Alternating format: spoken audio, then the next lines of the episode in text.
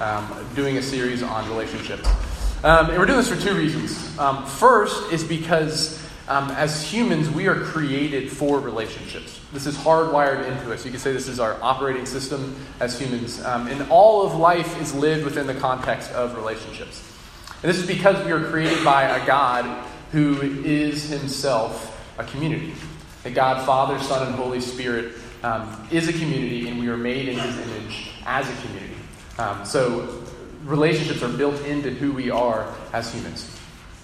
Um, and the second reason we're doing a series on relationships is because there are lots of voices um, that you hear that are speaking to you, that are um, that want your attention, that are telling you what to believe and what not to believe about relationships and sexuality and marriage and dating and singleness and friendship and sex. And my hope is that what this series will do is that through our time together looking at um, these topics, you will begin um, to have a clear understanding of what it is that the Bible teaches about these things, um, how the Bible tells the story of relationships, so that you can figure out what you believe and why you believe it.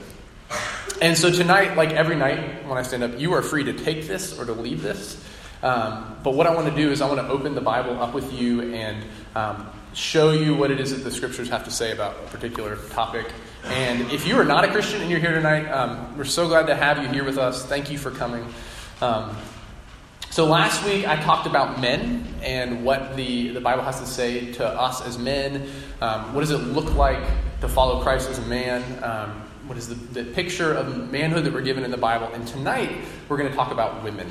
Um, I just want to say by, uh, that a lot of what I'm going to say to tonight is stuff that other campus ministers have, uh, have thought about for a long time with the help of lots of women. And um, so hopefully what I give you tonight is something that's helpful for you. Um, and I just want to say, also starting off, culturally, it is much more, culturally, women, you'll have so many more pressures on you than we do as men. There's so much more cultural pressure on you. Um, right? You, uh, and y'all have told me this, um, that you feel the pressure to be strong, but not too strong. Um, smart, but not smarter than your husband or your future boyfriend or boyfriend or future husband. Um, right? You feel the pressure to be sexy, but not too sexy. Um, right? You have so much pressure on you as women, and this is not this is not new. History has been uh, has not been kind to women. Uh, first century BC, there's a, there's a famous letter from a man named Hilarion to his wife Alis. And this is a, a famous letter among scholars because it shows this remarkable contrast between um, this man's deep concern for his wife and his son and his utter disregard for a possible daughter. I want to read this to you. This is from Hilarion, um, sometime in the first century BC. He, he writes to his wife, he says, Know that I'm still in Alexandria, and I ask and beg you to take good care of our baby son. And if you deliver a child before I come home, if it is a boy, keep it. And if it is a girl, discard it. You have sent me word, don't forget me. How can I forget you? I beg you not to worry. I mean, the contrast is so stark, right? His love for his wife, his love for his son, and his utter disregard for a daughter. Um, Plutarch, who was a Greek historian, historian during the first century, um, he wrote about Greco Roman culture, and this was just the prevailing view that women had to be self controlled and faithful to one man, whereas men could have multiple partners and could really do whatever they wanted sexually. And this was standard that women were to be constricted and men had a limited, unlimited um, license. Um, another example of this is our current culture, the massive porn industry and hypersexualized com- commercial culture continues to seek to erode the value and dignity of women friend of mine who's a, a pastor up in Baltimore, um, after the death of Hugh Hefner last week or the week before, whenever that was, he wrote this. He said, The person responsible for the greatest denigration of women and the greatest dehumanization of American culture since slavery has died. I mean, an incredible effect in, in sexualizing um, women in every case. Women, um, history has not been kind to you.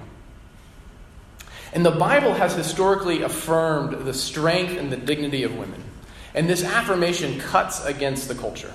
So, tonight, what we're going to do is we're going to look at the Bible as an authority and want to say, I'm not standing on my authority. Um, women, um, I, I will not and cannot say everything about womanhood. I can't even attempt to do that. Um, so I'm, I've been praying that God would speak to you through His Word. Um, disclaimer I am not a woman. And I am married to an incredibly strong woman for 10 years, and I have a, a wonderful, strong, um, beautiful three year old daughter. Um, and so, um, just, I want you to hear me through that lens that as I'm trying to speak to you, know that I'm not, I, I want to come alongside of you in this. Um, and I know that some of you might have some fear as you're looking, um, the fear of opening the Bible to see what it might have to say about your womanhood because you fear that if you peer too closely, it would deny you and it would restrict you. Um, but tonight, what I want to suggest to you is that the constraints that the offers that the Bible offers you um, are the foundation of true freedom for you as women. So one of you asked me this week, um, why are you talking about men and women separately? Are you arguing that the Bible has a gendered morality, that God's expectations of morality are different for men and different from women? And the answer is, is no. The, the Bible is clear. The New Testament is clear that the response to the love of God in Christ, the life of the Christian, is summed up by Jesus as we're called to love God with all of our heart, soul, strength, and mind, and to love our neighbor as ourselves. Um, and God made men and women in his image and gendered us to image him to the world. We were created differently. And our, our similarities far outweigh our differences. But the testimony of the Bible is clear that we need both men and women to fully image God. Um, and so, what we're going to do is we're going to read Proverbs 31, verses 10 through 31. It's printed on the back of your bulletin. Um, and just want to say that this passage is not a formula for being a superwoman. Rather, it's an idealized, beautiful picture of being a woman. And it's a picture of a woman living in the freedom of the gospel. So I'm going to read this for us. This is God's word for us tonight. Um, it is completely true, and He gives it to us in love. An excellent woman who can find. She is far more precious than jewels. The heart of her husband trusts in her, and he will have no lack of gain. She does him good and not harm all the days of her life. She seeks wool and flax and works with willing hands. She is like the ships of the merchant. She brings her food from afar. She rises while it is yet night and provides food for her household and portions for her maidens. She considers a field and buys it. With the fruit of her hands, she plants a vineyard. She dresses herself with strength and makes her arms strong. She perceives that her merchandise is profitable. Her lamp does not go out at night. She puts her hands to the distaff, and her hands hold the spindle. She opens her hand to the poor and reaches out her hands to the needy. She is not afraid of snow for her household for all her household are clothed in scarlet. She makes bed coverings for herself. Her clothing is fine linen and purple. Her husband is known in the gates when he sits among the elders of the land. She makes linen garments and sells them. She delivers sashes to the merchant. Strength and dignity are her clothing, and she laughs at the time to come. She opens her mouth with wisdom, and the teaching of kindness is on her tongue. She looks well to the ways of her household and does not eat the bread of idleness. Her children rise up and call her blessed, her husband also, and he praises her. Many women have done excellently, but you surpass them all. Charm is deceitful, and beauty is vain, but a woman who fears the Lord is to be praised. Give her of the fruit of her hands, and let her works praise her in the gates. This is the word of the Lord. Please pray with me. Uh, Father, would you help me and help us to hear your voice of love? In your word. We pray in Jesus' name. Amen. So, what I want us to see as we look at this passage together is three aspects of how God describes women living in the freedom of the gospel. Um, that this freedom flows from the inside out. Um, her freedom gives her purpose in her life, and her freedom brings freedom to others. So, first, her freedom flows from the inside out. So, a question for you is where do you find your identity? Where do you find your worth? What motivates you to keep going? Or to, or to flip the question, to inverse it, um, when do you feel worthless? When do you feel valueless? So that's identity. That's the question of identity. And starting in verse 10, this passage is an acrostic wisdom poem. So, what's going on is, is the author has begun each verse with a successive letter of the Hebrew alphabet. So, the whole thing, starting with Aleph and going all the way down to the end of the Hebrew alphabet. And it begins and ends with a woman's excellence. Verse 10, it talks about the woman being excellent, and verses 29 through 31 talks about her being excellent. Why? And this is because this woman's character is excellent through and through. And men, what this is saying is that a woman with character is far more valuable than anything else you could desire. Verse 30 is saying that this excellent woman who is worthy of praise, she's a woman who fears the Lord. Not a woman who's scared of God, but a woman who understands who is worthy of her respect, who is worthy of her fear, who is worthy of her obedience, her time, her very life. She's a woman who stands in awe and delight of the Lord. And if you want to be a woman who lives in the freedom of the gospel, the freedom from serving this sex saturated culture, freedom from the world that tells you what you must be, you must begin with an understanding of where your value comes from. 1 Samuel 16, 7 says, The Lord sees not as man sees. Man looks on the outward appearance, but the Lord looks on the heart. And then 1 Peter 3, 3 through 4, the Apostle Peter writes this to women in the church. He says, Do not let your adorning be external, the braiding of hair and the putting on of gold jewelry or the clothing you wear, but let your adorning be the hidden person of the heart with the imperishable beauty of a gentle and quiet spirit, which in God's sight is very precious. So he's not saying that jewelry is bad, but he's saying it's not final. It's not, it's not of the most ultimate importance. And he's, he's asking you to take a clear eyed look at who you want to become as a woman. And at least two things are true of an excellent woman. First, we see that she can see that she has value, and second, that she knows where her value comes from. So she can see that she has value, and she knows where her value comes from. So if it's just the first one, if it's, just, if it's just that she knows she has value and not the second, that she doesn't know where her value comes from, then her value will be in changing things. Her value will be in her fashion, what she wears, um, in the attention she gets, will be in her body, her friends, who she's dating, her abilities, her achievements. And this will lead to slavery slavery to things other than God. She will always be searching for the source of her worth and it's elusive. She'll never arrive. This is not freedom. And if a woman um, knows where she knows where value comes from, but doesn't see that she has value, she'll recognize the love of God, but won't apply it to herself. Her value will be in her failures, and she will spend all of her energy trying to be what she thinks will make God love her. And this is exhausting and not freedom. And here's the beauty of being this kind of excellent woman. The excellence that's pictured here is that you don't have to muster up confidence in your own worth. Your value doesn't originate with some moralistic hope that you have worth. It begins with the God of the universe declaring to all creation that you have incredible worth. In fact, you're so valuable that he gave his very life so that he could be with you. This means that when you struggle to believe this, when you struggle to believe that you have incredible value, Jesus tells you that He is your advocate, that He has claimed you as His own before the Father in heaven, and He claims you as His own before the world.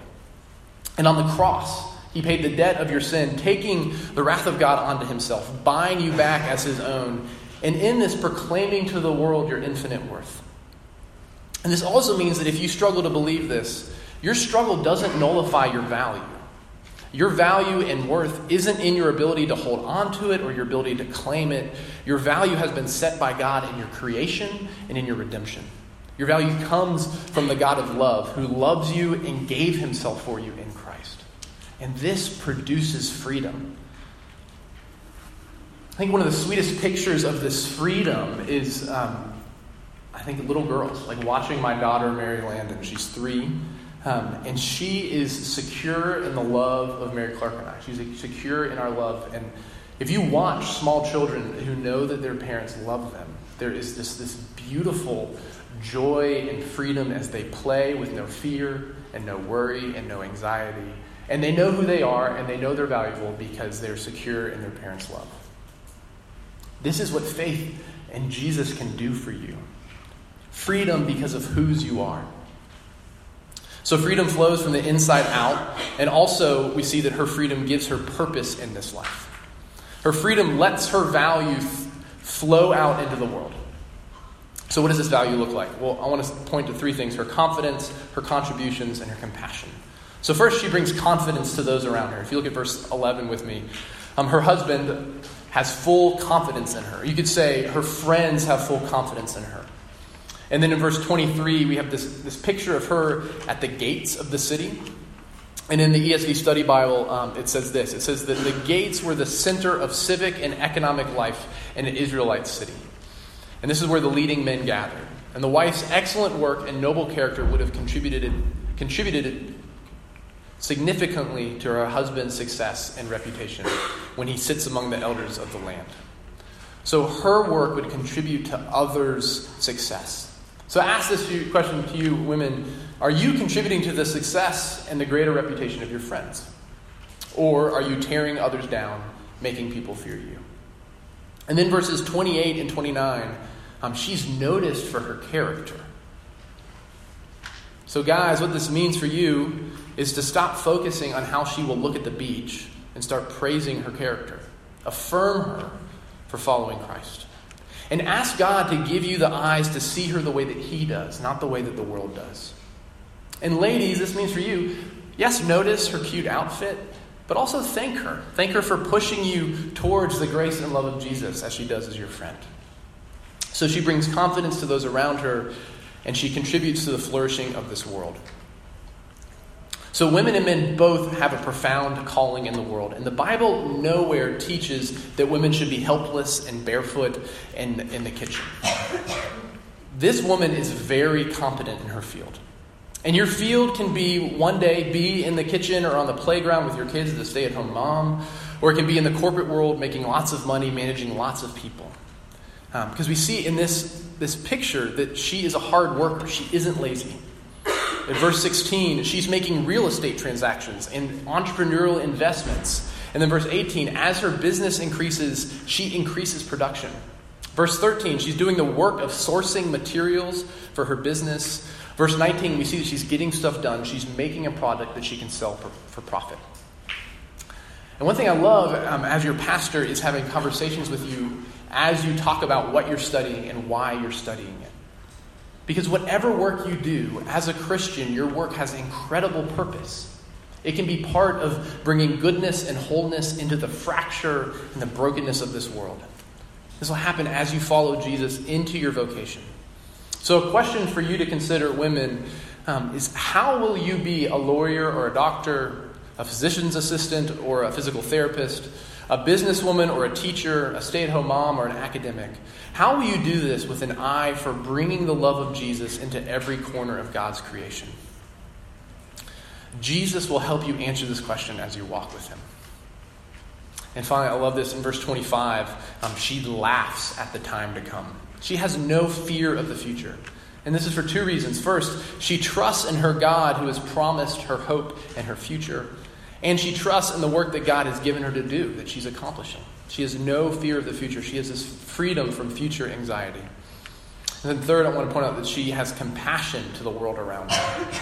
In verse 20, we see that she cares for the poor and the needy, both the physically poor and the emotionally and spiritually poor. And y'all, this requires great patience. And great patience is learned through practice. This is not something that comes naturally. Mary Clark is one of the most patient women I know. And why is this? I told her I was going to say this because that's not true.